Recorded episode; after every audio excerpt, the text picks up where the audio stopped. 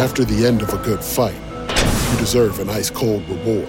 Modelo, the mark of a fighter. You've earned this rich golden lager with a crisp, refreshing taste. Because you know the bigger the fight, the better the reward. You put in the hours, the energy, the tough labor.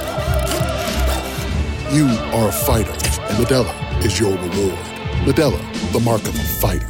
Drink responsibly. Beer imported by Crown Port Chicago, Illinois.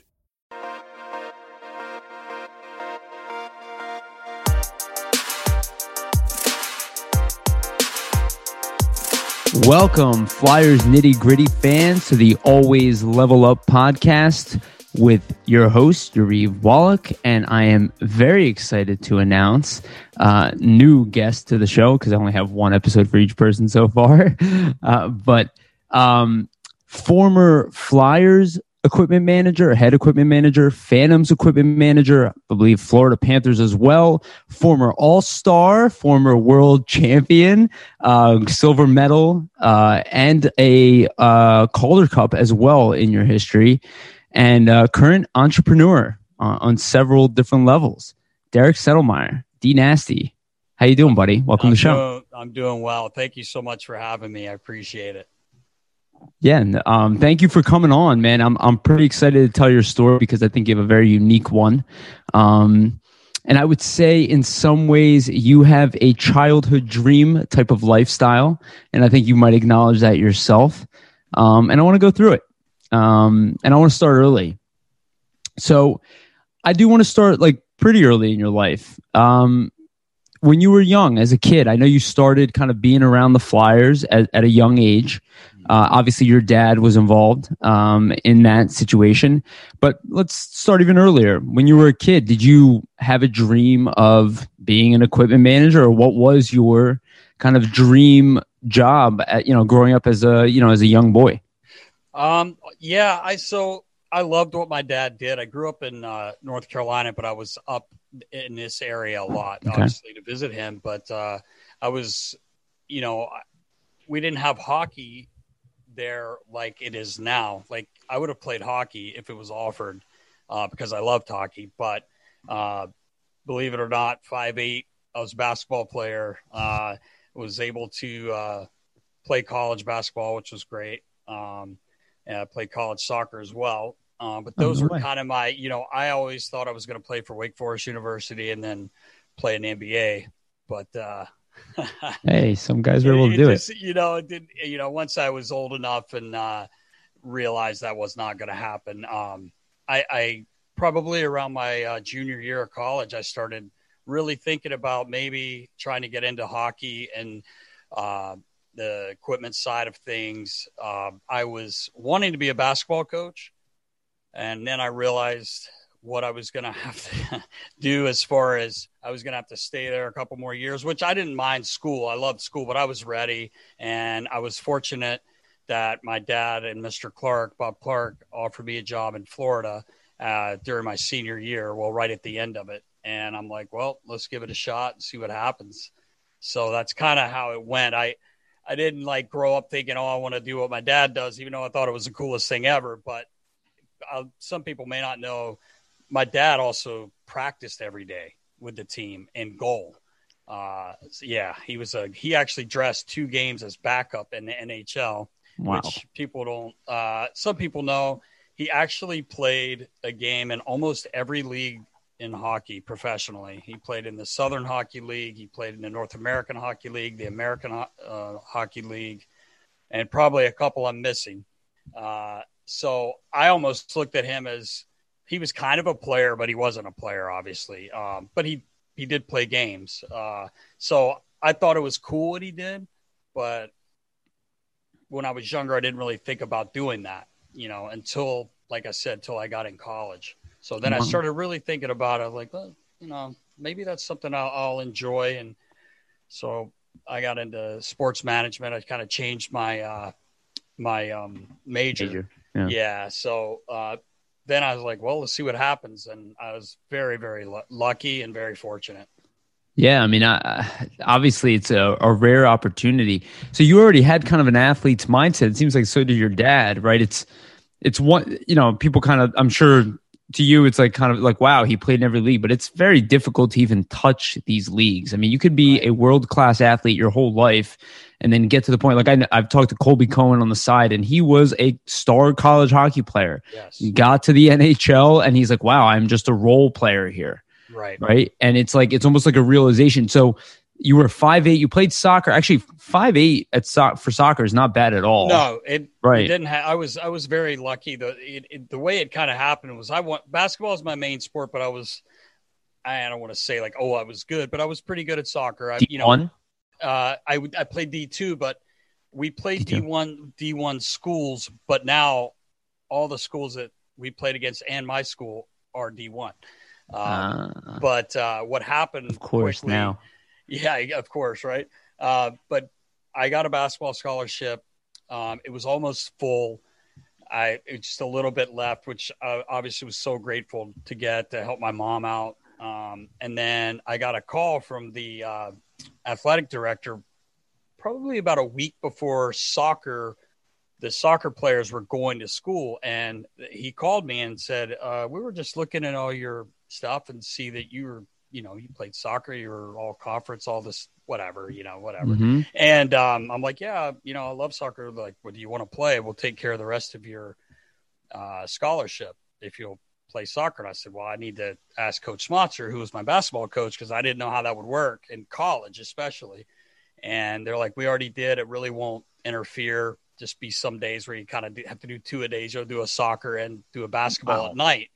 So I'm like, great. But I, i am not gonna lie to you, I was scared to death because I'm like, I wasn't scared about basketball, but I was like, I don't know what I'm getting into in soccer. Although I had played my whole life, but um, I ended up starting all four years in soccer and wow. basketball is a little different. It took me until my junior year to actually get real playing time, but I, it, and that should have been the way it was. I weighed a buck 50, uh, you know, and these, I was playing with men, you know, like 21 year old, you know, obviously uh, college, but guys that were on the cusp of D1 uh, guys that played pro. I played with guys that played pro and uh, stuff like that. So it, it was fun. It, it that, was why it was a good ride.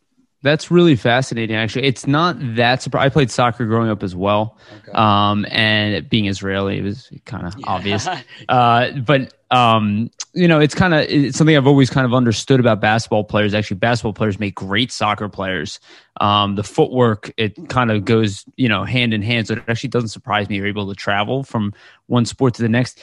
But this is one thing I like to talk about because one of the things that drives me insane is this movie um, let's say just call it Hollywood narrative about an athlete where athletes are stupid.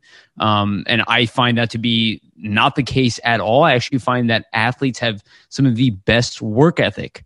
Um, and I think you can see that you took on two, let's say D2 sports, but D1 sports, even at this level, right? To take that on while going to college.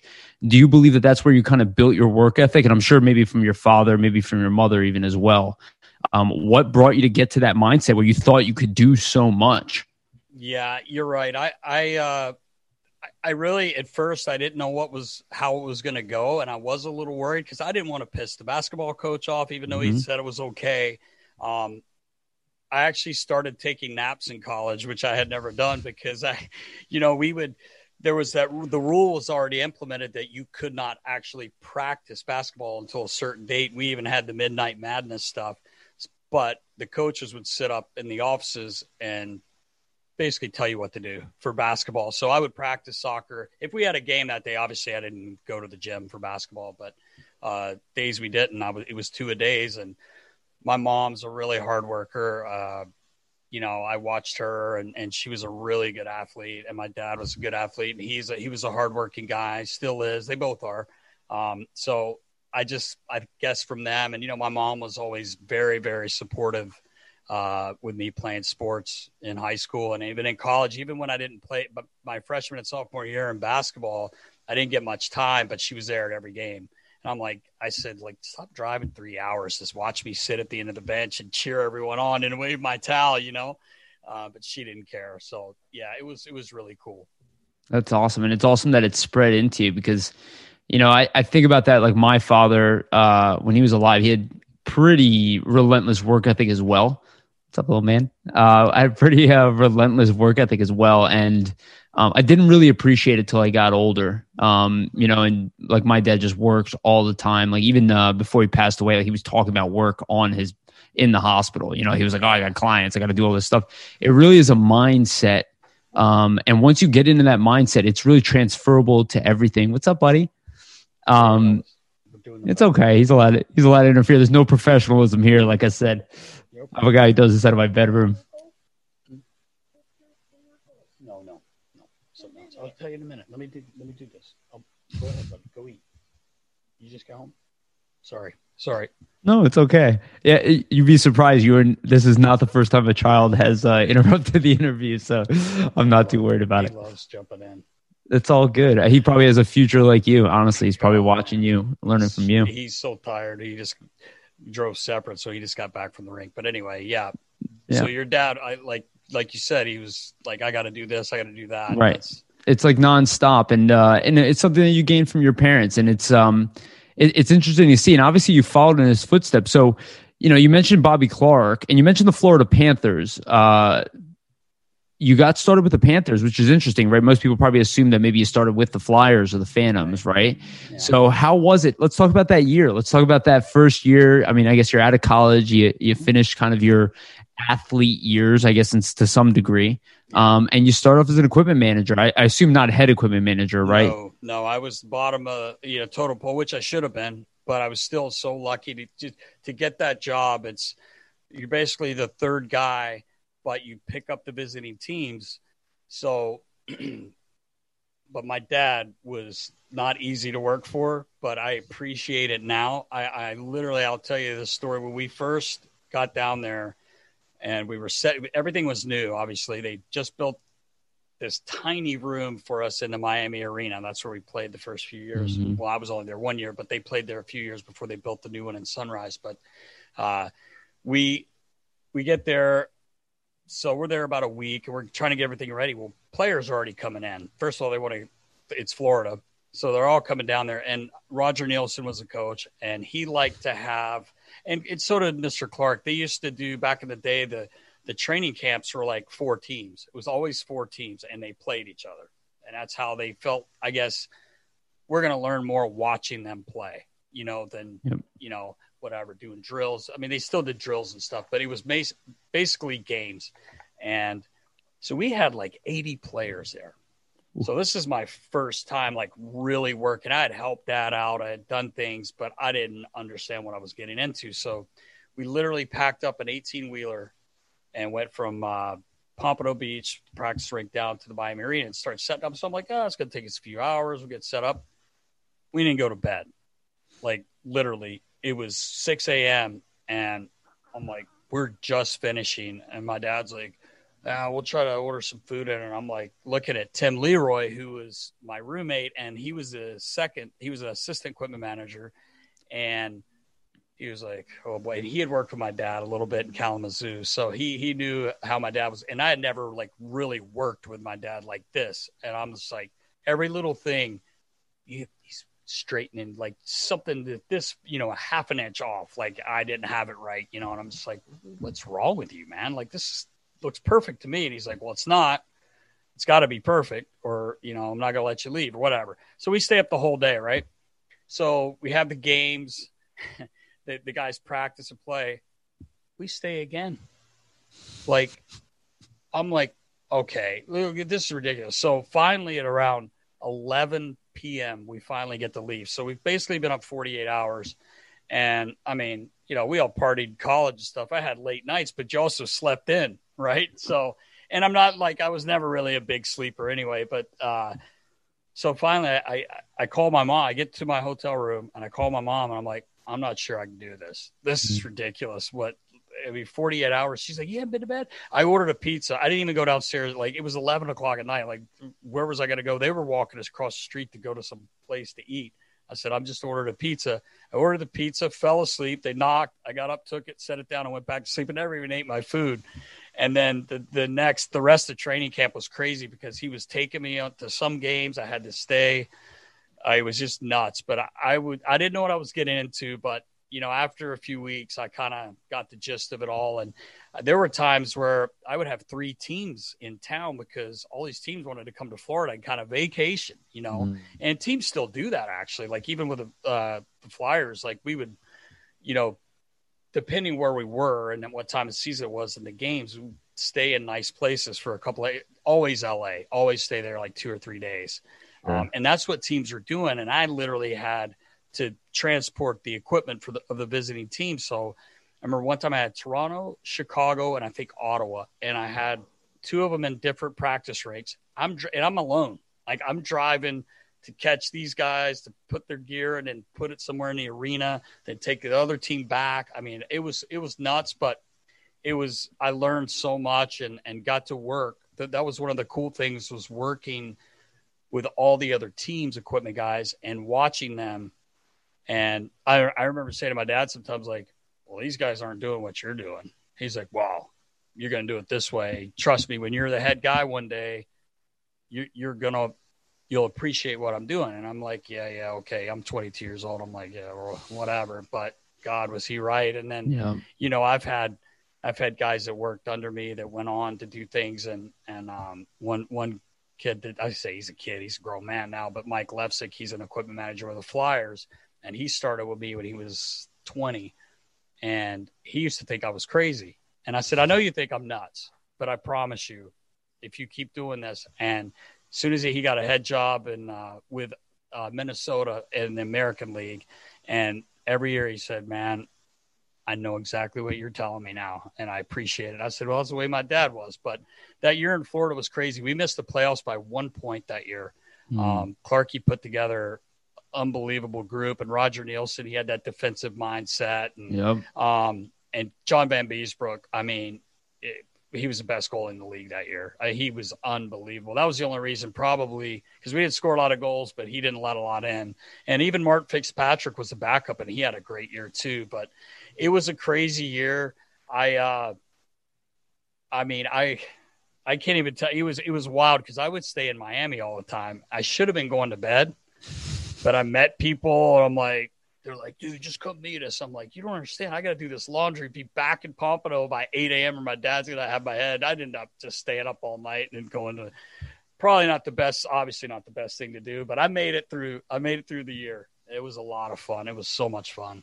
That sounds amazing. So, did you feel when you were, I guess, I, I want to say struggling, but it doesn't necessarily feel like you were struggling, struggling, but did it feel like you were failing as you were kind of going through this highly intense situation? Or did you feel like, I don't know what's going on. I'm kind of just going for the ride. Or did you feel like, oh man, maybe I'm not doing as well as I think I am type of feeling? Well, I, the first month, I just didn't want to screw anything up. That was yeah. my biggest fear. I knew what I was doing um, I wasn't like sharpening skates or having to fix skates. I was learning how to sew and I was learning how to do those things. But my main objective was taking care of the visiting teams. And I learned a lot from those guys. Like I said, a, lot of legends. I call them legends, guys that were in the game for so long and they were so good to me. Um, and I learned a lot from them because I was with the other teams more than I was with the with the Panthers, unless I was traveling, which I ended up traveling a lot too that year because my dad hurt his back.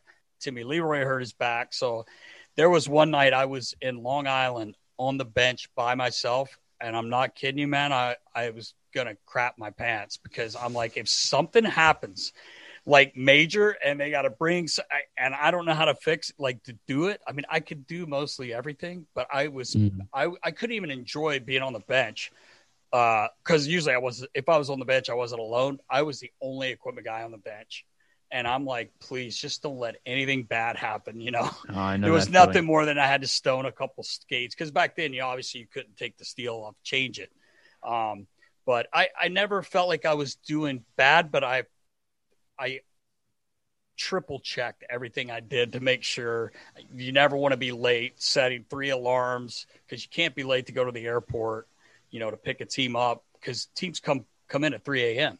Mm-hmm. You know, so usually go park the airports, take a nap until they get there. But uh, I wasn't overconfident, that's for sure. But I, I did I wasn't like thinking, oh my god, I'm not doing a great job, unless my dad was like, that looks like shit, fix it, you know.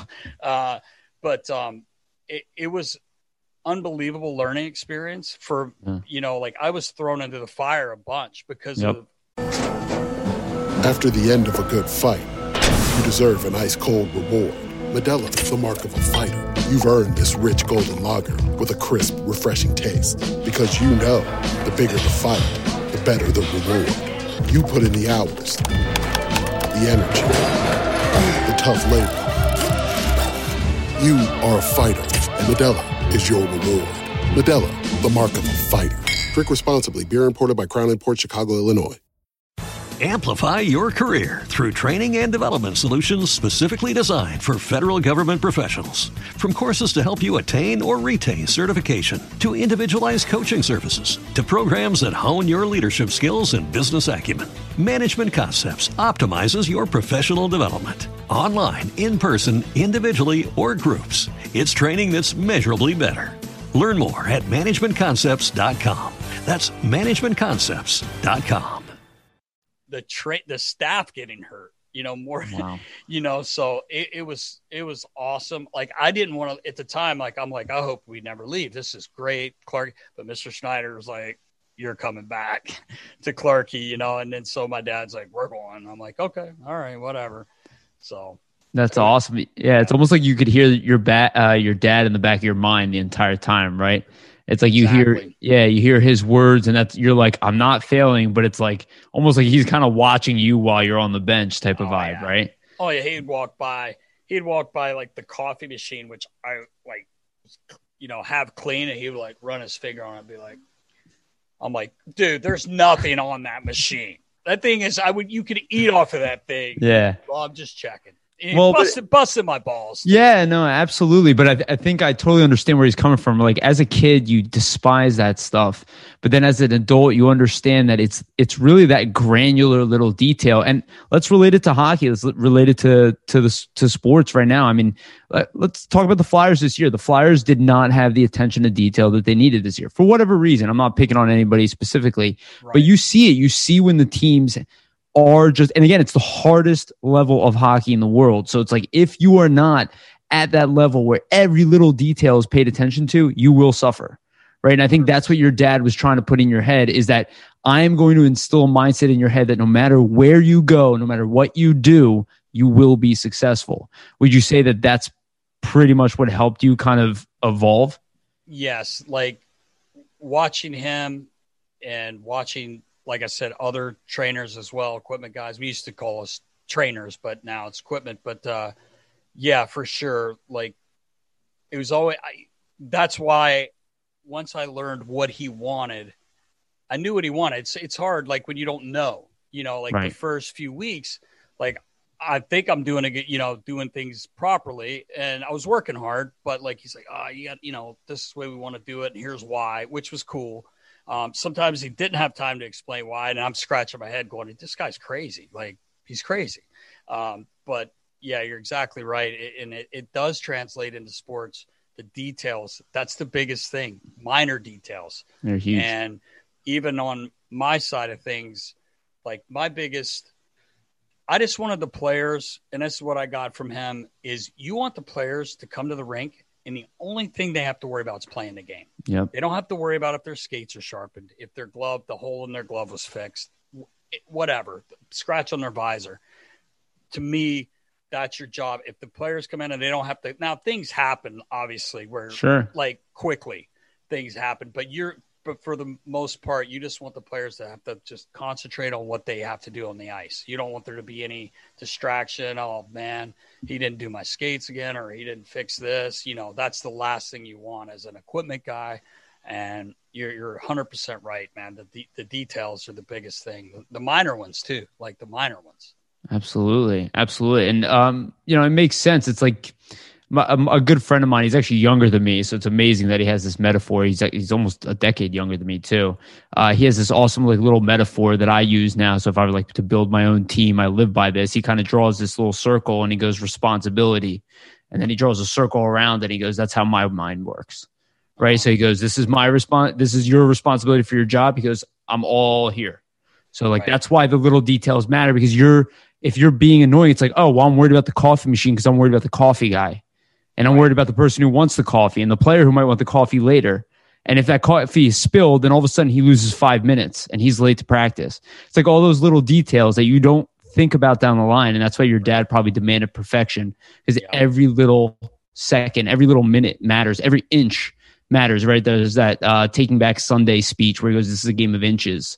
Yeah. And that is life. It's a game of inches. It seems like, and that's why I like this podcast because it, it really is about learning that over time, you know, the attention to detail and the discipline. That's right. So so let's let's get into the fun stuff. So let's get into the dream job. You get the call from Clarky. From what I can tell, you started off with the Phantoms, which honestly is pretty freaking awesome. So tell me about that. So, well, my first, so when we came back to Philly, I was with the Flyers for two years okay. as an assistant, uh, doing the trucks, just like I was doing there. Okay. Uh, traveling a lot. The first year was a half season with a lockout. Um, it was 93, 90, or 94, 95. Okay. Right? Yeah, 94, 95. And then the next season was a full year. And then they started the Phantoms. And he says, if you want to do it here, you're going to have to be the head guy there. And I'm like, okay, perfect. I knew Billy Barber, um, you know, from when I was a kid and everything. And he's just a so great, awesome. great man. And, um, you know, Clark, he said to me, he's like, when we were talking about it, uh, he was like, Billy will look after you. You don't have to worry about you know, anything like that. And I'm like, oh, I'm not worried. I'm, I'm actually excited to take this step. But my, to be honest with you, my biggest fear was like to do this. How long am I going to be? And, you know, you're thinking, you start off the NHL. Not many people get to do that. And mm-hmm. I realized how lucky I was. Yeah. Um, I never took it for granted. That's not one day in my 20, the last 26 years that I ever take it for granted. But you do have that mindset when you start there, then you go, you, everybody says the minors, American League's a good league, and yeah.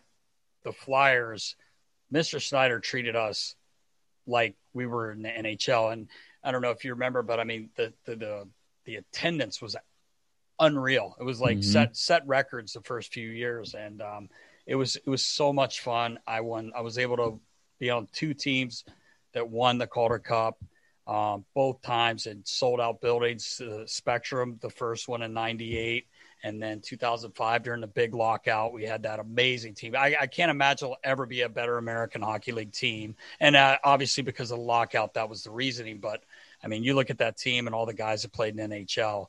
Um, I mean, talking about was, Richards, Carter, it, yeah, Umberger. Richards, Carter, Umberger. I mean, Myers, Jones. Just there's guys I'm missing. Obviously, Niittymaki. Yeah. Um, a ton of guys, and uh, Patrick Sharp.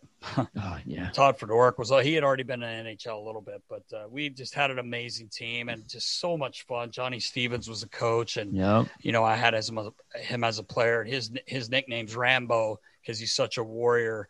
That guy is unbelievable. Um, he was John awesome Stevens. as, yeah, Johnny Stevens. Yeah. Wow. Um, he was a captain. He was the first captain for the Phantoms, and his career got cut short. He took a slapper in the eye, slap shot in the mm-hmm. eye um, so he was, you know, he became an assistant coach that year. But I'll tell you what, I wouldn't trade that time uh, with the Phantoms. I learned so much and worked with some unbelievable people, players, just everything. I mean, I, I you know, like like I said, going into it, I'm like, man, how long am I going to be here? Like, it was fun. Don't get me wrong, but I'm like, I want to get back. You know, it's just not that easy. You know, mm-hmm. it's it's so hard. I get so many people that reach out like, what's my best thing to do to get it? I'm like, man, I was lucky. Like I, yeah. you know, the best thing to do is send your resume to everyone and just hope, you know, meet people, you know, network, do the best you can because I was just lucky. Like yep. that's a bottom line. And I realized that, but uh, those Phantom years were unbelievable. They were so much fun. Yeah, and did you find that the attitudes of the players at the fact that a lot of them are younger, right? At that time, did, were they more appreciative of what you were doing? Were they? Did you feel like maybe you were more even of a, a leader at that level than you were maybe at the NHL level, where they're kind of a, more adults? You know, they've had other equipment managers, they've been in the NHL maybe even longer than you. Some of them, right? Did you find that your role was kind of different in the AHL? Yeah, it was. You know, with the, with the kids coming in, like you always had veterans that that rules changed a little bit. There's only okay. so many veterans they have, but we had veterans, and and the Flyers always made sure that we had really good veterans. Right. You know what I mean? Like guys that were borderline that had played NHL or could yep. you could lose them. They call ups and stuff. You know, like we had Peter White. I mean, right? Christ, Peter White, White, Whitey. I call him White Bread. White Bread led the American League in scoring three out of four years in a row, and I'm talking like 120 points a year. I mean, this guy. I'm like, how's this guy not in NHL? His his skating wasn't. It wasn't that he was slow. It was just like he could slow the game down in the American League. But when you saw him play in the NHL, he didn't look slow. He yeah. kept up with the pace, but he was just God, that guy. I used to like I played basketball, so like we talked about, and I love passing. Like I love the no looks. Whitey White Bread was like the first guy I ever see like act like he's going up to the point, fire a pass right across the crease. A guy just tap it in. Guys are like, "Holy cow, man!" You know, like he was so good. He could score too, but uh, yeah, you know, with the younger kids, I wasn't much older, but I was I was older, and I had been in the NHL for three years, and um, I tried to do that. You know, anytime they need help, even even honestly, when when I was in the NHL, and we have you know how young kids are now in the league. Yeah, they come sit in the office and oh man, like this and that, and I felt like after so many years, you're able to kind of help or at least give like you're an ear for them. And uh, sure, but yeah, for sure with the Phantoms, the first you know, especially as I was there, I think I was there nine years. Um, you know, I love doing that, man. It was part of the job, you know. It's awesome. It, it, was fun. It was fun. It's awesome. Actually, I, I want to dig into that a little bit. What you said there, they're noticeably. This is one thing that drives me nuts. And I know we live in a Twitter world, and I get a I get in a lot of uh, Twitter battles. Though I don't make it personal. I I just tend to defend players because I hate the way people talk about professional athletes. Like they just throw away all this work that these people put in. But they are kids, right? Like that's how I see them. Like I see even like Nolan Patrick, right, with the injuries that he's gone through. All of these kids, they're kids to me. Like I'm only 34, right? I'm about to turn 34. It, they're kids to me. So I see them persevering, and I see, you know, when I see them fluctuate, you know, is that normal for you when you see players kind of struggle in the NHL or, you know, kind of go up and down? Do you take it as like, oh yeah, he'll kind of he'll work his way through it? Is that kind of your attitude? Yeah, you know, and you you couldn't have picked a better uh, a better example. Patty Nolan Patrick, I, I, love him. Like I, we hit it off right away when he got here, and and you're right, he's a kid, and I don't know, like, he gets a lot of shit. I don't drives me nuts. And I, I'm I'm just like I, you know, my buddies and stuff like we talk about it, like you're saying, and and I do defend the players a lot of time because I was fortunate enough to be in there and I know what's going on. And, you know, a lot of media act like they know what's going on. Absolutely. And, and they don't have a clue. I like, can tell what is going on in the room. Mm-hmm. But Patty, I don't know, like you probably know, uh, he comes in, he had been hurt for a year. So he's starting the season off. This guy hadn't even played. And he had a slow start. And then it was funny. He started getting healthy around January, and all of a sudden, because I was just like, well, he's got sick hands, no matter what. He can. He, it's like uh, Savard in Boston said uh, one night. Me and Chief were talking to him because he was really good buddies with. He actually played with uh, Craig Berube in Calgary, and uh, Chief said, "Oh, like giving him." He looked a little hefty, you know, like he was saying, "Oh." a little out of shape. Need to get on that soup diet again. He goes, boys, I could I could stick handle in a wheelchair out there because his his hands are so good. I thought it was one of the funniest things but Patty's got hands like you can't even believe. But he started skating because he got healthy, and people don't didn't know that he had had these surgeries because they're not going to announce it. Right. Um, so he played hurt half the year. Then he picked it up. He had a good second half. Mm-hmm. I mean, no, he didn't score a goal a game, but he's like you said, he's 18, he's 19 year old kid playing with men in the National Hockey 30 League. points. And so the next year he gets hurt, and I'm not a medical guy. I can't say too much about that. I don't want to get into all that, but like, you know, he was having issues and I felt so bad for him. Um, and then obviously the next year, which is a big year for these guys, their third year, because that's when they're, you know, they're going to get their next contract. Mm-hmm. Um, he couldn't even play, you know? And so this year, you know, I, have been reading things, get rid of him. Like, unbelievable. His right? ice time wasn't, and, you know, I know you have to earn your ice time at anywhere you play, but this year was so screwed up, which I don't have to say, like with with everything um, with the team, just wasn't our year, their year. Um, yeah. But people are shitting on this kid. I'm just telling you, this kid is he's good, man. Like he's very he good. Be a very good player. Yeah, he he can't play fourth line, man. Like you can't expect any. Like he's a skilled guy. Like he can't play fourth line, and if he does, he's not going to put up twenty five goals. Yeah, the I way I not. the way I kind of took it is the same thing with Lindblom. I felt that they were sheltering him, you know, and I and that's not normal.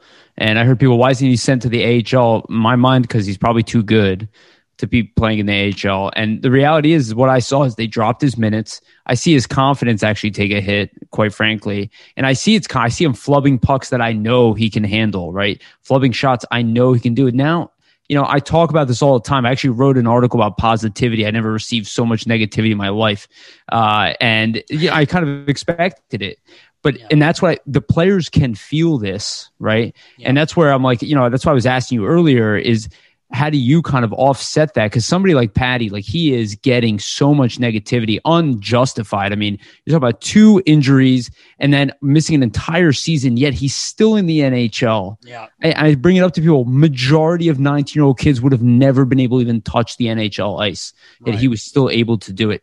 Have, like, if you were kind of, I don't want to say like, what would you say to Patty, but like, you know, do you see that stuff and go, you know, like I, I kind of wish I was there to kind of give him more. Like maybe you even are there to some degree. Yeah, like I obviously I, I still I still talk to him and stuff, but uh, not like I would be able to not not like sure. I normally would because you know every day he's sitting in my office. You know, like it, right. It, that's one of the biggest things I miss. But um, I did I do talk to him quite a bit, and and uh, he's he has confidence, but like you said, when your your minutes are cut and you're getting scratched, you know, and you don't really know where you stand, and you know, and like we said, it was a crazy year. I don't even.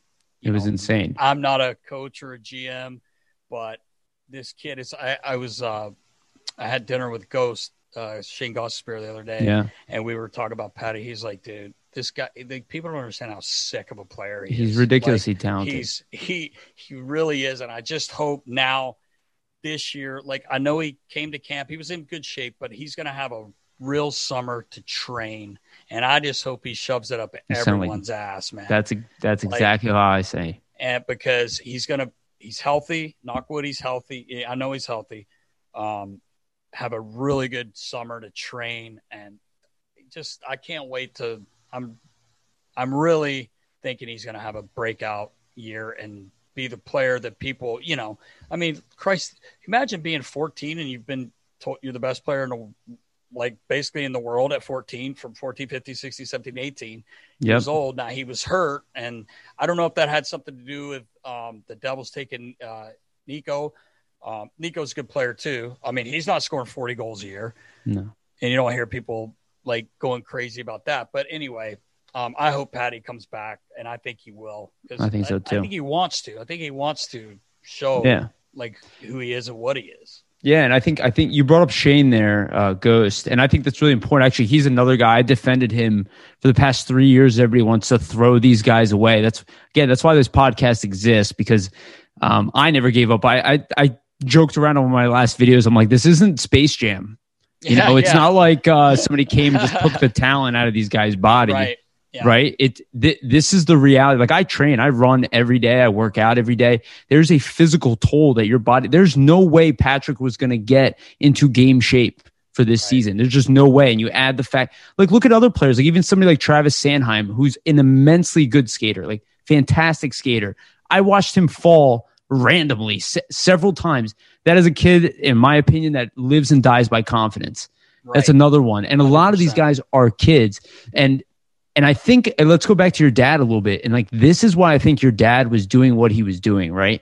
He was knocking you down a peg, right? Because yeah. when life does, you're already ready for. It. You've already heard the criticism every single day, right? And when you get to the NHL, and I'm guessing because I don't play in the NHL, right? But most people have a job, you know, their boss says something to them one day, they're thrown off for an entire day. Imagine you have a right. stadium full of 20,000 people that are yeah. booing you. One person I like to bring up, and a lot of people hate on him, uh, Andrew MacDonald. And, oh, and I bring it, I guarantee he's me nuts. I guarantee he's a great guy. When they booed him in the home opener, I thought that was so embarrassing. Yeah. That this guy is giving you his all. It's not his fault that he's being played as a top pairing defender. No. It drive it drove me nuts. Sorry, go ahead. He, no, no, I didn't mean to interrupt you. I was no, just going please. to say that that was that was a. I, I love you brought him up because the. What is he going to say when he gets offered a, a contract like that? Yes. No, no, no. I'm probably more worth like two and a half to three. What What do you want him to do? Not take? He makes too much money. What do you want him to say? No. If you walk into, like, I just it made me laugh. Like people, no, he's not a number one, but he was playing there and he gave every single thing he had, and he was one of the top three favorite players in that locker room, and that's who people listen to. He was a leader. He never let that shit bother him, I and I, I and I loved it. And eh, you know, I never. After the end of a good fight, you deserve an ice cold reward. Modelo is the mark of a fighter. You've earned this rich golden lager with a crisp, refreshing taste. Because you know the bigger the fight, the better the reward. You put in the hours, the energy, the tough labor. You are a fighter, and Modelo is your reward. Modelo, the mark of a fighter. Drink responsibly. Beer imported by Crown Port Chicago, Illinois. Amplify your career through training and development solutions specifically designed for federal government professionals. From courses to help you attain or retain certification, to individualized coaching services, to programs that hone your leadership skills and business acumen, Management Concepts optimizes your professional development. Online, in person, individually, or groups, it's training that's measurably better. Learn more at managementconcepts.com. That's managementconcepts.com. go at people on Instagram or whatever because Not I don't it. I don't wa- it's not worth it and I don't want to get into that. And I know some people are just doing it to get get something out of someone but it used to drive me nuts the way people buried that guy. And I mean this guy's he put his face in front of shots to keep him out of the net. And like how do you if you're watching a game you have to see that and appreciate it. No he's not scoring 15 goals because he, he never did the reason he was picked up at the trade deadline by the Flyers was because he was the he was literally the most sought after defenseman. He was going to be a free agent, and he led the league in block shots. hmm And he was going to get that money somewhere, maybe more. So yes, he's not. He wasn't a top guy like you said, but I mean, my God, what are you going to say? No, when someone offers you that kind of money, no, you're not. You're going to take it. Like you said, if he made half, we would have heard no complaints about him. Right. In my opinion, I, I it's literally something the crowd does, and it drives me nuts. And um, but again, that's why I, I talk about all this stuff, like attention to detail and the and the ride of going up and down, because a lot of people ignore it. Like you know, they they kind of pick favorites with one guy and not another guy, and this guy's injured and get rid of him this year. And it's really just about you have to let them all kind of work through it.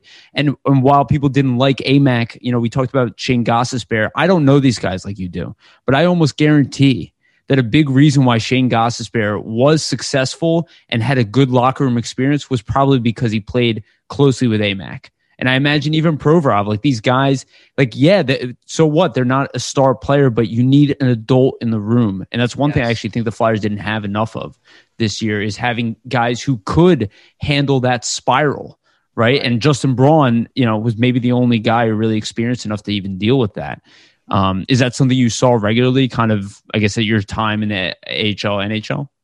Yeah, you like Riley. Um, Riley Cote brings that up a lot about uh, leadership. It's not not crapping on the leadership group, but it always is nice when you do have that guy that's been around. And Claude's been around. Jake's been around. It's not like they haven't been around, but like you said, it's better to have a like they have a young team. Name more. yeah I, like i think you know you go out and they try and you know niskanen you, you had no idea that was coming. Yep. so that that guy is a very quiet guy but man did he keep things. I was only there for 46 games i think the year before last year. Um, but niski i knew niski a little bit from usa hockey and he, he's just one of those guys i've said it before to people like you could send niski this long text and ask him like four questions and you need the answers. And he'd be like okay. Well you didn't answer one thing. I'll see you tomorrow. Okay whatever dude. Like but that's just niski. And he'd be laughing the next day. But um he kept Sanheim, Myers, Myers calm. Hey it's okay man. Turn the puck over. No big deal. Just make a play here next. And he was he was so effective that way. He was a perfect pairing for Provy because I think Niski was a little underrated. Like people didn't understand. Like he, mm-hmm. he can play the game. Like yeah, you know, he's good. just a smart player. He's mean as a rattlesnake too, which I don't yep. know if the Philadelphia people really do because you only got him for a year.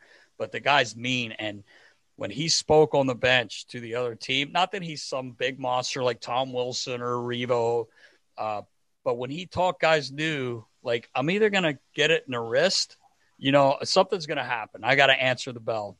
He told a great story about I don't know if you remember a few years ago when him and he hit Laughton Scotty when mm. he was mm. playing in Washington and it knocked Scotty. He had a concussion and we were playing them like I don't know three or four weeks later. So Scott uh, Lotz is back in the lineup, and uh, now Niski's telling this when he's with us, and he's like, he was like, I was so worried when we played you guys because all I could think was Wayne Simmonds is coming after me. Yeah. He's like, I didn't take a nap. I couldn't sleep the night before the game. I was exhausted before the game, and I'm just like, keep looking. He goes, we have that face off, and Lotz tapped him and said, "Hey, we, we got to go." And and Niski says in the room, and we all start dying laughing. He goes, "I've never been more happy that lost was, was, the guy." He was like, he's like literally, I went.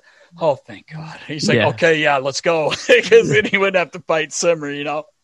But um, that's awesome. Niski, they did miss miss a lot, and and you know that got thrown at him last second. Um, yeah, I hate to say one guy's gonna make a difference, but he did make a he made a difference in the room. But I I still think at that level you got to find a way. Yeah. And if you don't like they they got Gustafsson in, he didn't really work out. You know. Yeah. So I think it was it was a snowball effect. I think there's so many things went wrong this year. Like I said, a yeah. game of inches. It's not like they finished at the bottom of the league. Right. right. It was like it, it, was just so many things went wrong, and they were. It's not even an excuse. That's what people don't understand. It's not an excuse. It's just the reality. Yeah. Like they'll they'll even say we didn't handle it well enough. What I would say to my team is you better go and have the best off season of your life. That's what I would say to everybody. Come in and bring your A game. Learn from it. Learn from the failure. Even AV said that in his exit interviews. Yeah. So let's talk about this. So you're Phantoms.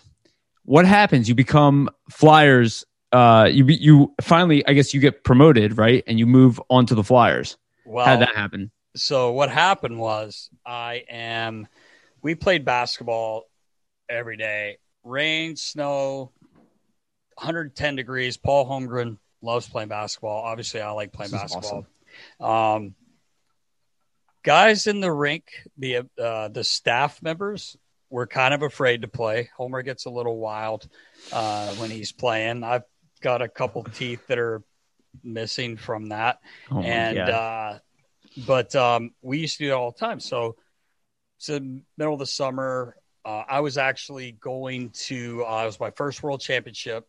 Um, we were, I was going to Riga, Latvia, where it is this year, actually, um, in a few weeks. And Homer comes down, and we're we're all getting ready to play. I think it was like three on three. You know, guys from the some trainers and then guys upstairs. And he goes, "Oh, did you see uh, your boy Dino got the job in L.A.?" And I was like, "What?" He goes, "Yeah, he's president GM." And now Dean was working with us. Dean Lombardi was working with mm-hmm. us as a mm-hmm. scout, so I became close with him. And uh, I was like, "Well, did you call him and ask him if?" Like he goes, well, he just did his press conference. Do you want me to call him? He did it this morning, and I'm like, I didn't even see that. He goes, yeah. He goes, do you want me to call him? I'm like, well, yeah, I want you to call him. And he goes, all right, hang on. I didn't think he was going to do it right then. Well, Homer goes inside, right? So I think he went in my office. I guess I don't know where he went. And so we're kind of waiting, we're shooting around, and about 10 minutes later, he comes out. He goes, All right, let's go, let's go check up. Like, and I'm like looking at him, like, Well, did you, you know, and he doesn't say anything. He's, so we play a game. And the whole time I'm like, Is he not going to say anything to me? So we finish the first game, and I'm like, Hey, Homer, did you get a hold of Dino? He goes, Yeah. He goes, You're his guy. And I'm like, what? He goes, yeah. He said, you're his guy. He'll call you tomorrow. And I'm like, don't F around, man. Like, come on. And he's like, D, I just got off the phone with him. He said, you're his guy. He'll call you tomorrow. So I'm like, okay. So I'm like, I was like, I didn't even want to play basketball anymore. I'm like, I just want to talk to Dino, right? So next day he calls me and he's like, "Hey, like, you know, I, I got to make some personnel moves here, but you're my guy, like, blah blah blah. I'll see you in Riga because I'm going over because he's USA guy. Um, he goes, I'll see you over there. We'll talk more, but um, get you situated. You know, sign your deal. We can do it there. I'm like, oh my god, I'm the head equipment manager for the LA Kings. So I go to Riga. I didn't say anything to anyone at this time because they hadn't. The people that were there were still there, and unfortunately, it sucks when you know your friends or people you know are going to lose their job. It, that that sucked, that side of it. But of course, I'm like beyond happy. Like I'm mm-hmm. gonna do this, and so we're over there, and it was probably about the third day, and I was working with two of my good buddies who. Uh, Ray Barile, who's the medical guy in St. Louis still to this day, and then uh, Bert Godin was their equipment guy there for a long time, Bertie, and uh, so it was us three.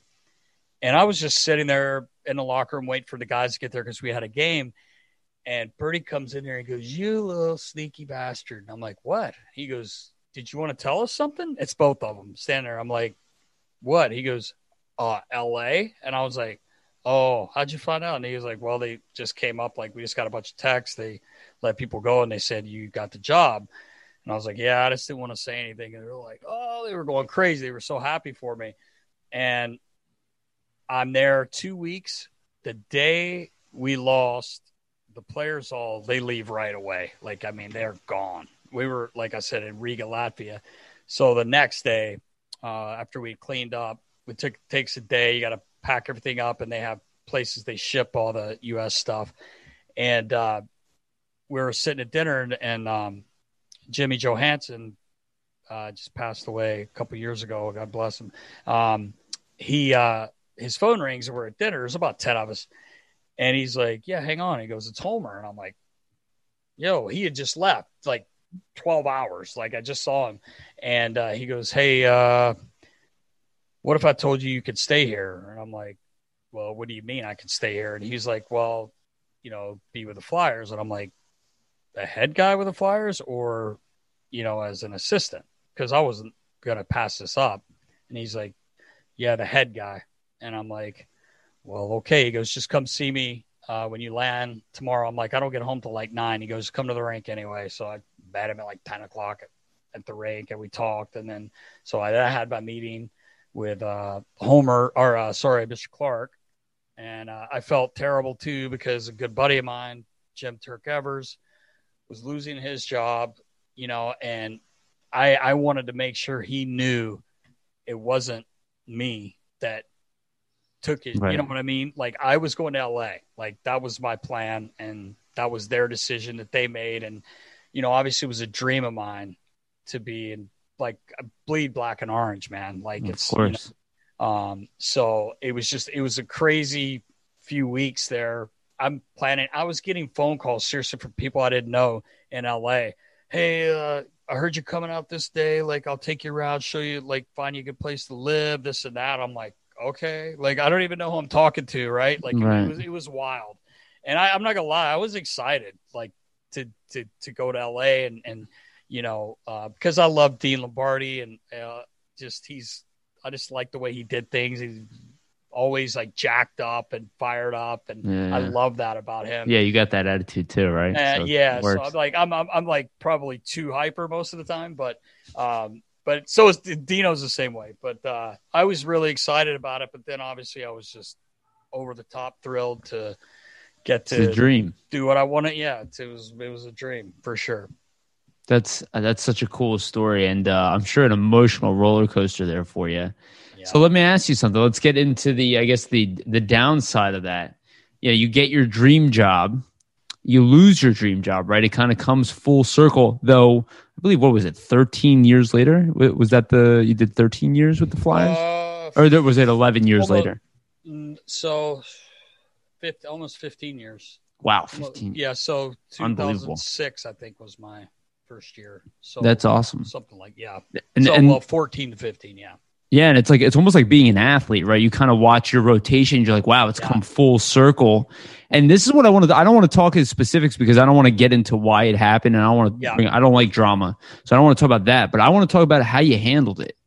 You know, how do you Yeah. handle losing your dream job? And not just not just that, Derek.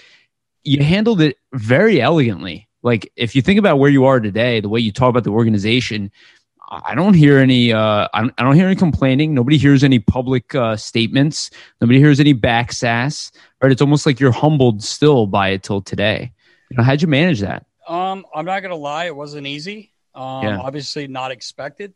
Yep. Uh, been there 25 years and gave every everything I had. Yeah, Um, you know, I can't. I would love to tell you exactly kind of what went down. I Mm-hmm. can't yet. I'm still under contract. Um, so, but Maybe it one day. was it was the hardest thing I've ever dealt with, obviously. Um, and it, what really sucked is I watched my dad go through it, and and it was unjust for him.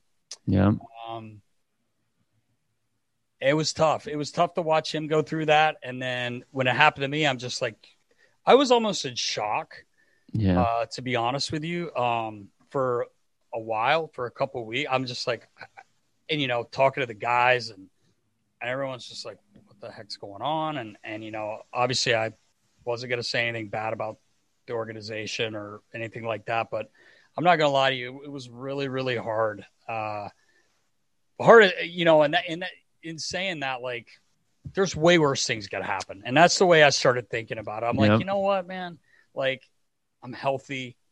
Like I still got a year and a half left on my contract, which they can't take it away from me because I didn't do anything wrong. Um, so, you know, let's let's see what I can do here. What what, what can I do? First thing was spending way more time on my son, um, which has been just the greatest, to be honest with you. Um, still still some days where it's tough, you know, Sure. like especially when you're watching and you know you're watching a guy struggle and there's just things you see that I won't say, but there's things I see and it just bugs the heck out of me. Um, but uh, I love all those guys and, and most of the people there were just, you know, 25 years.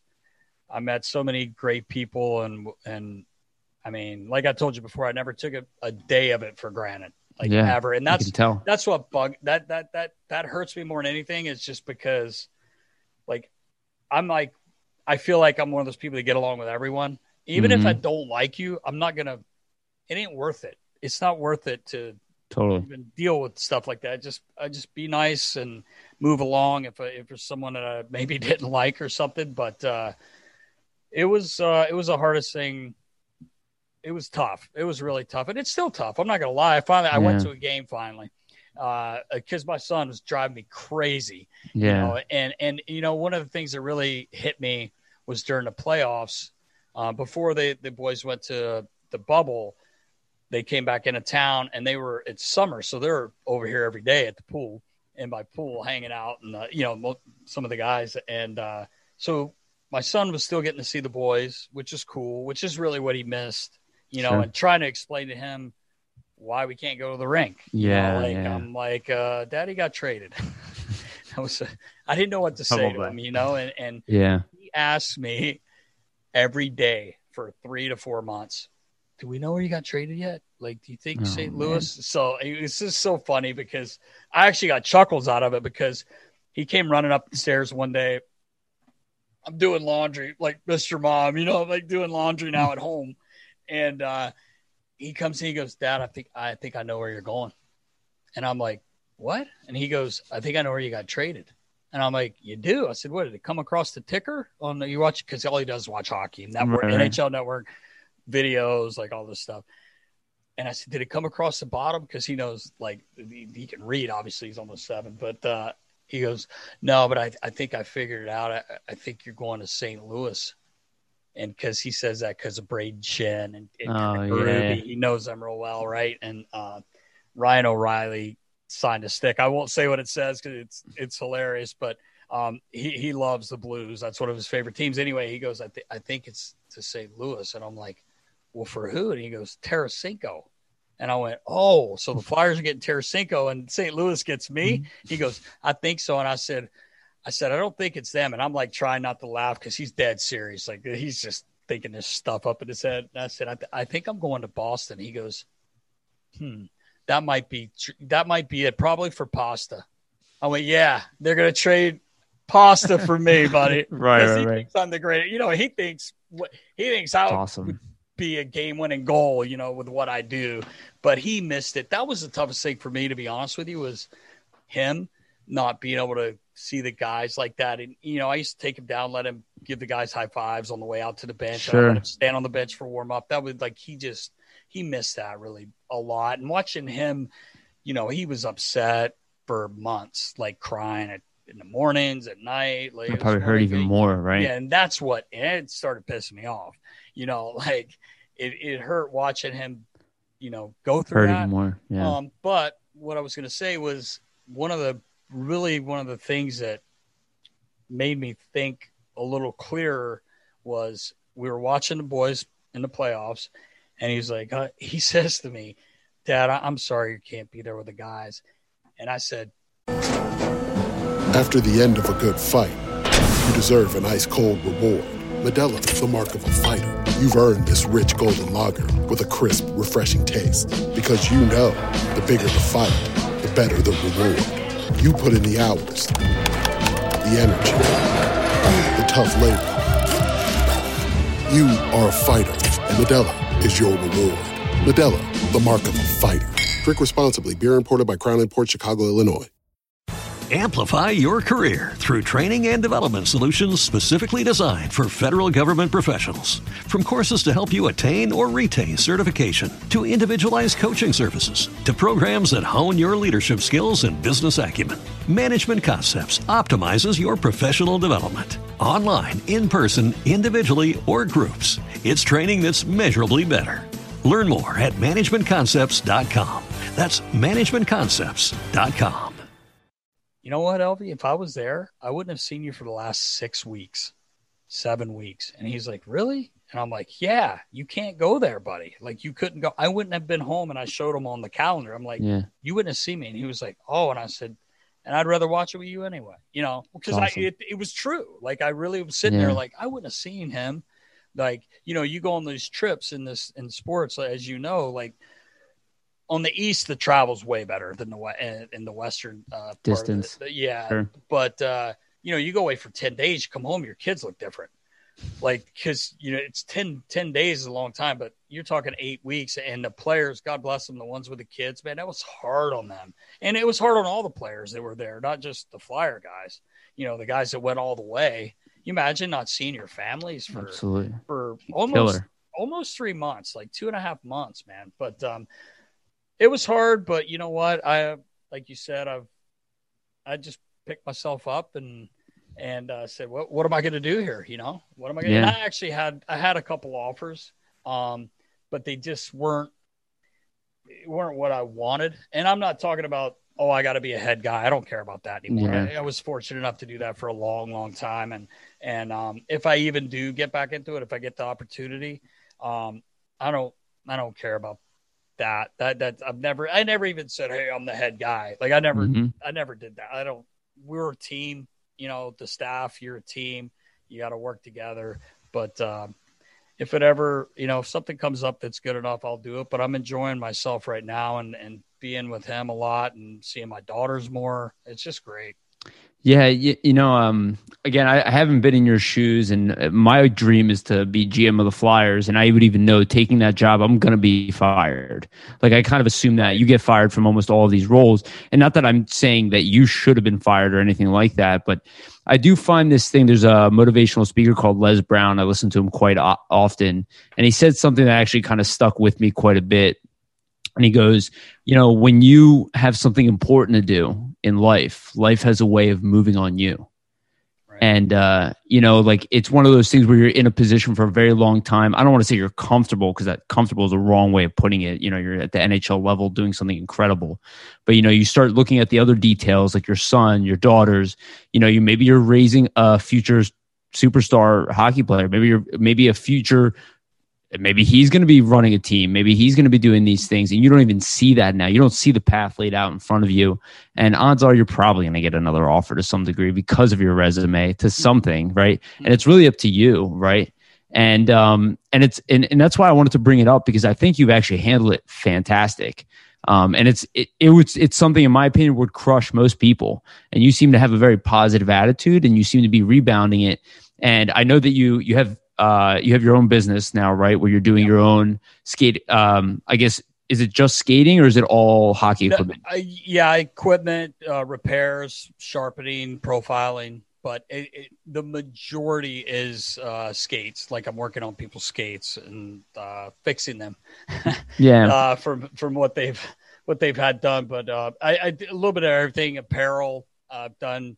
I got into uh, doing like team apparel for teams mm-hmm. locally. Uh, I did a school, I outfitted a school in Cleveland this year with gloves, helmets, pants, workout stuff. So it's crazy how it all starts happening. And it's funny, yep.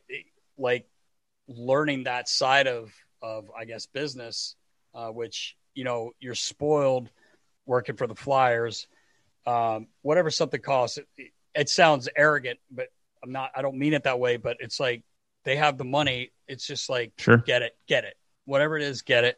Um, not, not like, not wasting money. I'm not saying that, but if, you know, whatever something is, but now knowing what these things cost. And then I just had, uh, we just had the parents meeting for my son's team coming up this year and they put the price list down in front of us for the stuff that they're trying to get us to buy. And I'm like, are you are you, are you serious? Like I the markup on it, you know, but I would have mm. never known that. I would have right. never known that if I wasn't doing this. Not that it really matters, but I've I've already learned so much with with those sort of things. But um, yeah, it it's Settlemyer skate sharpening, and I do a little bit of everything. I mean, just whatever hockey, you know, like yeah, I s- still sewing, fixing gloves, relacing gloves, uh, goalie gloves, whatever yep. it may be. Um, so I'm doing that. So yeah, it's it's a lot of fun and learned a lot about youth hockey. It's crazy, man. Like mm-hmm. I've I've heard that in the past, but never really dealt with it till now. And like I have all these parents. I've been so fortunate, so lucky to have so many clients already within a year. Um, I'm I'm busy as heck, and it's it's great, and I've, I've, met a lot of cool new people, man. It's it's but learning uh, about the, I guess locally and and around the area, even in Pennsylvania, just yep. how hockey works and how political it is. it's crazy, man. That I had I believe. no idea. I had kind of heard rumblings from friends of mine that had kids that play in there, but they were just like they're like laid back, kind of like be like, yeah, whatever, just you know but it, it's it's wild, but it's been fun. It's been fun, and and um, I'm enjoying it. Yeah, I, I, can only imagine. It's almost like your dad. Again, I keep bringing it up because my dad keeps coming to my life. But right, that attention to detail, right. it's going to come up now, right? And kind of running this business that you're doing, you're like, you probably have these little things that you notice that you know you have all this experience, and obviously, I know you're working, you're doing Nasty Knuckles as well with Riley Cote, which is kind of like, if you think about it, you're like the Joe Rogan, the two of you combined are like the Joe Rogan of hockey right now in Philadelphia, you know, and, and you, you're kind of bringing it full circle. I mean, to be honest with you, it, it is a, it's, in, I find in my life that when I've been kicked down the hardest, it's typically when the best things have happened to me afterwards. So I, I couldn't imagine a, a, case where this might evolve you into a level that you, maybe you've never even dreamt of, where you might be on the path of doing something that is such a large impact to the sport that you might you might not even be able to visualize that right now. Like I said, right. when life, you know, when when sometimes when you're in the same position, life has a way of moving on you, kind of forcing you to be like, hey, like you have a role to play here. Right. And almost like it's kind of playing out, and you're like, wait a second, I'm spending time with my kids, I'm meeting all this youth hockey, and then you know, next thing you know, you might be doing stuff for the NHL at a level that you weren't even prepared for. I mean, I mean, you're 50, right? But you look like, yeah. I mean, in my opinion, you look like you're in your late 30s, right? you have energy like you're in your 30s, right? Yeah. Imagine where that'll take you, especially with the attention to detail, the experience, the connections that you build. Like you probably know more NHL players and GMs and equipment managers than anybody alive, right? Yeah. Just imagine where that'll take you in the future. Yeah, I hope so. I hope you're right. And that's the, you know, that's the, it's hard though. Like you said, it's hard at first. Like even yeah. it's still hard to this day. Um, but you're right. Like you just have to, like, that's the way I'm thinking. Like we started, Riley and I were always talking about, uh, well, we started talking about maybe doing a podcast. I'm like, I don't know the first thing about it. You know, he's like, yeah, but like you're a goofball. You can just be yourself and, you know, blah, blah, blah, whatever.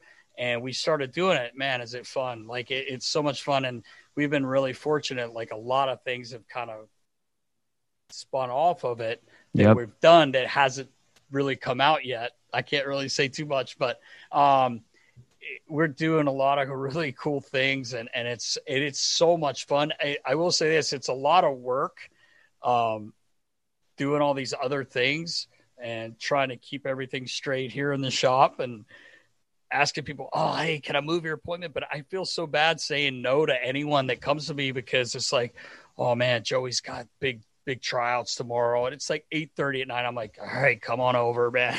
I mean, I literally have this one kid who's getting ready to go away to play. He's a good player. And he he called me the other night, ten fifteen. He's like, dude, I got I gotta skate at 7 a.m. please. And I'm like, just get over here, man. I don't want to say no to him because I because I want them to, you know, do the best they can. Um, so yeah, repeats just, itself. Yeah, right. And that's what so, you were doing for NHL players, man. Yeah, and and you know what? I don't even I want to help. I want to help everyone that comes in here. I don't ever say anything about poorly about anyone that maybe have done their skates when I can see that they're like way off. I just mm-hmm. say, hey, look, this might be why you were, you know, when you were turning to your right, you were slipping because you know it's uneven. We'll fix it. But I don't. I never send a picture. I never mm-hmm. show anyone because I don't want anyone to think, oh, he's trying to show us up at this rate right. or that rate. That's not at all. Um, you know, I know a few people that do skates around here, and I tell people if that's really, I'm like, oh, he's good, you know, like because I don't, I'm not that guy. I'm not. Oh, you. That might be a way to get business, but after the end of a good fight, you deserve an ice cold reward. Modelo is the mark of a fighter. You've earned this rich golden lager with a crisp, refreshing taste. Because you know, the bigger the fight, the better the reward. You put in the hours, the energy the tough labor. You are a fighter, and Modelo is your reward. Modelo, the mark of a fighter. Drink responsibly. Beer imported by Crown Port Chicago, Illinois. I don't. I don't want to do that. I'm not. That's not me. So yeah. Well, it sounds I like you're enjoy it.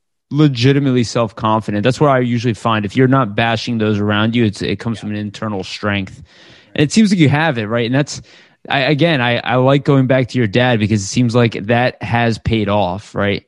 that attitude that your dad put into you, it's paying off in your ability to handle things that have come into your life. I, I, honestly, I mean what I say. I can only imagine where you're going. How many equipment managers have a podcast where you're bringing on NHL legends and talking about this stuff and building a brand slowly? Like you said, you've only been doing it for a year. Imagine where you're going to be in five right? Imagine so. imagine what you can do with all of this stuff, and it's really just the beginning for you, uh, the way I see it. And and I, I said the same thing to Riley. I mean, what he's doing, body check wellness, you know, it's very unique, right? And it's like you guys didn't find each other by accident, in my opinion. Yeah, right. You know, it's like it's almost like this this perfect meld of things that need to happen, and um, you know, I hope the Flyers regret what they did, uh, and I hope you maybe one day you'll even get a second chance. But you know, the, the way I see it is, you know, the sky's the limit for you, man. Um, I and I think you're pro- that. proving that. I and uh, it. it's really awesome. So I'm going to ask you one more thing here before we wrap it up. Okay. So you met a ton of players in your time, okay? An endless amount. Give me a couple guys, two, three, whatever you whatever you want. Who are the guys that are are the most memorable that either, you know, realistically that you maybe did equipment for like who did you love their personality who stuck with you the most who do you maybe talk to today or who's a guy that you're like oh man i wish the flyers held on to this guy oh man he's got a great personality you got to remember i did this for 26 years yeah I got, I got, quite a few but um oh man i know it's like, tough to pick the favorites like believe it or not right like i was riley's best man at his wedding the day i met him i've told this story before but he he's I, I just we got along right away. Like he's a guy like when he he retired to become a coach, but he was still around. So I got yep. it wasn't like I lost him. Um, gosh, let me really think. Uh, there's been a you know who one of my favorite people were was uh, Radko Gudas. I mean, oh, nice. I, you talk about uh, just a happy guy, man. Like every so day, um, just so happy and just so much fun to be around. Like you just want to be around that guy. Jake Voracek's a guy you just want to hang around. People probably like, "What?" I mean, this guy's one of the funniest. I believe that you will ever meet in your life. Um, he will say whatever the hell he wants. I love but, that about but him. I love it about him too. Like he doesn't hold back. He'll be he'll tell you a good thing or he'll tell you a bad thing, but he's going to be honest. Um, God, I really have to think. Uh, I mean, I met a lot of guys too with USA Hockey, like uh, Patrick Kane. Like, yeah, what a what a player, man, and what what a what a good guy. Dustin Byfuglien, believe it or not, man. Like, I only had him a couple times. I ta- I literally we we text almost every day on Snapchat. Like, we're like, I'm serious. Like, almost every day. People are like, Why, how do you even know Buff? I'm like, met him USA Hockey, and we just got along, and we've always, you know, like messaged each other. But uh, gosh, um, trying to think someone that really, really. Uh, it's funny. Mark Greig, who was the captain with the Phantoms for years, he's Scout. a scout. He's a great Yep. scout. He's yes, just he is. If this guy would have been pushed. If he'd have been born a few years later, he'd have been at AHL his whole career. Like hey, the guy, the way he skates, shoot the pucks, but he was playing in that time Mhm. and he wasn't overly physical, obviously. Um, but he was a he's one of my really good friends. Um, he obviously works for the Flyers still. He does a great job. Um, What about uh? What about Mike Richards? yeah, really tight with Richie. Yeah. Um, talk to him a lot. He's one of my he's one of my best buddies. Great, great, just a great person, man. And and even Jeff too. Like you know when they Yep. left, that was that was tough, man. Yep. But you know what?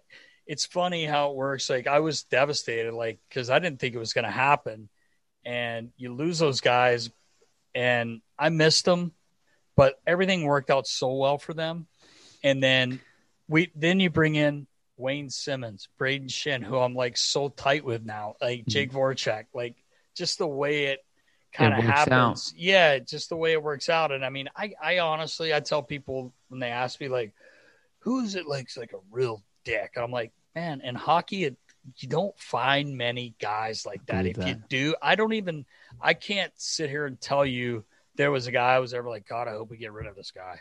Like I, I I'm, I'm dead serious. I, I really don't remember a guy because, again, I guess they're maybe when they're in public, if things happen, they they seem different. People don't know them, you know.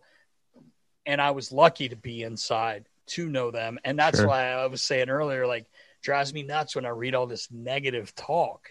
Um, especially when people like sometimes it's deserved. Hey, Sandy, you didn't play good tonight. Sure. Travis Sanheim, he played bad. Nolan Patrick, he had a bad game. Gee, you had a bad game. But the biggest thing is, me and JVR always laugh. It's like when people say, "Oh, they weren't even trying." Yeah. It's like, come on, man. They attack their Like- character. Yeah, and I remember we were at a soccer game, and I think me and JVR were talking about this the other day. Uh, it- way back when JVR's first stint in Philly, and Yeah. he had to do this thing at the uh, a Union game, and soccer game, and J Roll was there, Jimmy Rollins. Yeah. yeah. So he was kind of talking to JVR, and he goes, he's like, "Well, kid, he's like the the one thing you got to learn about Philadelphia is the fans are passionate and they're awesome, but the one problem is they think they want us to win more than we want to win." Hmm. And I was like, I like "Wow, that. like that's." Actually makes sense because Yes. some do, some do, and I love the fans in Philadelphia. I, I do, I love them. The I, I love passion's the through the roof. It's through the roof. Yes, sometimes they get a little crazy. Um, It's got a But, sharp uh, edge. yeah, but he- I, I thought, wow, when he said it, I was like, wow, like that's pretty, pretty damn spot on, really. Yeah. Um, but uh, yeah, they, there's been, I've been so fortunate, like you said. I mean, I met so many people. Craig Berube is one of my best buddies. Like we literally talk. If we don't talk, we text every day. Um, Yeah, Jimmy awesome. Montgomery, Jimmy Montgomery, who was a coach in Dallas, Yeah. he's actually in St. Louis now. I mean, I could, I could sit on here for an hour and go through all the guys that I, I Yeah, man. fortunate enough to have met and stay in touch with, and I mean, it's it's been I think it's a reflection of who you are. uh, I've Though been as well. lucky. I've been thank you, but I, I've been I was very very lucky. I love that. I love that humble side of you. So let's wrap it up here. We've we've uh, hit the hour. So um, you know, I guess as we sign off here, I always give people, I mean, people know who you are already, but, you know, is there anything you want to kind of talk about? I mean, obviously you have Nasty Knuckles going, you got your business going, any kind of shout outs, anything coming in the near future, any business adventures, anything you want to tell the people who listen? Um, basically, uh, yeah, like you said, Settlemyer skate sharpening and heads up for some cool stuff coming from Nasty Knuckles. Uh, this week we have uh, Johnny LeClair as our guest this week. Awesome. Um, yeah, he's just a great. There's another guy like that guy treated me like gold, man. And he's oh just God. an awesome human. Um, we have him coming up, and then we have some uh, we have some other th- uh, things that are getting ready to be announced. Uh, I think I could say this: we're we're having a big ball hockey tournament this oh, summer, um, and it's gonna be so much fun. We've been going over all the details and it's in a really cool area. It's like going to be music and just all kinds of stuff. So I will. Um, I would love to to come and uh, check that out. Actually, yeah, so you'll we'll, have to for sure. Flyers nitty gritty. We'll push it out when you guys do it. I'll, I'm oh, happy cool. to share that out as well. Appreciate it. That's super for awesome. Sure. All right. Well, thank you so much. I, I Derek, nasty, whatever, whatever you want me to call you. Honestly, fine, so awesome for you to come on here. These stories were amazing, and I'm glad uh, this worked out exactly like I wanted to. I, I really wanted to go through stuff, and I love what you said about Patty and just everything, and it's just so real and authentic. And this is the side that I want people to see of the Flyers. You know, we get so locked into Twitter and what the reporters are saying, and I'm not a big fan of media. And ironically, like I have a small media company, but I'm not a fan of uh, that stuff. I don't even like Twitter because I think it generates a false reality. And this is why I'm trying to do this because I'm trying to let people see the human side behind all this stuff. So I think this was absolutely perfect. So thank you again so well, much for thank joining. Thank you for even wanting me to come on here with you. I really appreciate it. Yeah, dude. Absolutely. Appreciate it so much. Thank you for everybody for listening. Um, like, subscribe, comment, you know, do whatever you got to do. Check out um, all of our writings, all the other podcasts and everything. Thank you so much for everybody who listens. Thank you for reading Flyers Nitty Gritty. And remember to always level up.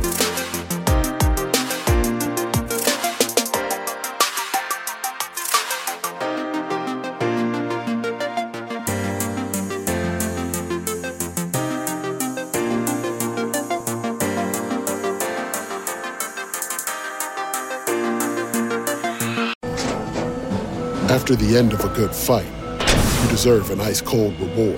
Modelo is the mark of a fighter. You've earned this rich golden lager with a crisp, refreshing taste. Because you know the bigger the fight, the better the reward. You put in the hours, the energy, the tough labor. You are a fighter, and Modelo is your reward. Modelo, the mark of a fighter. Drink responsibly. Beer imported by Crown Port Chicago, Illinois.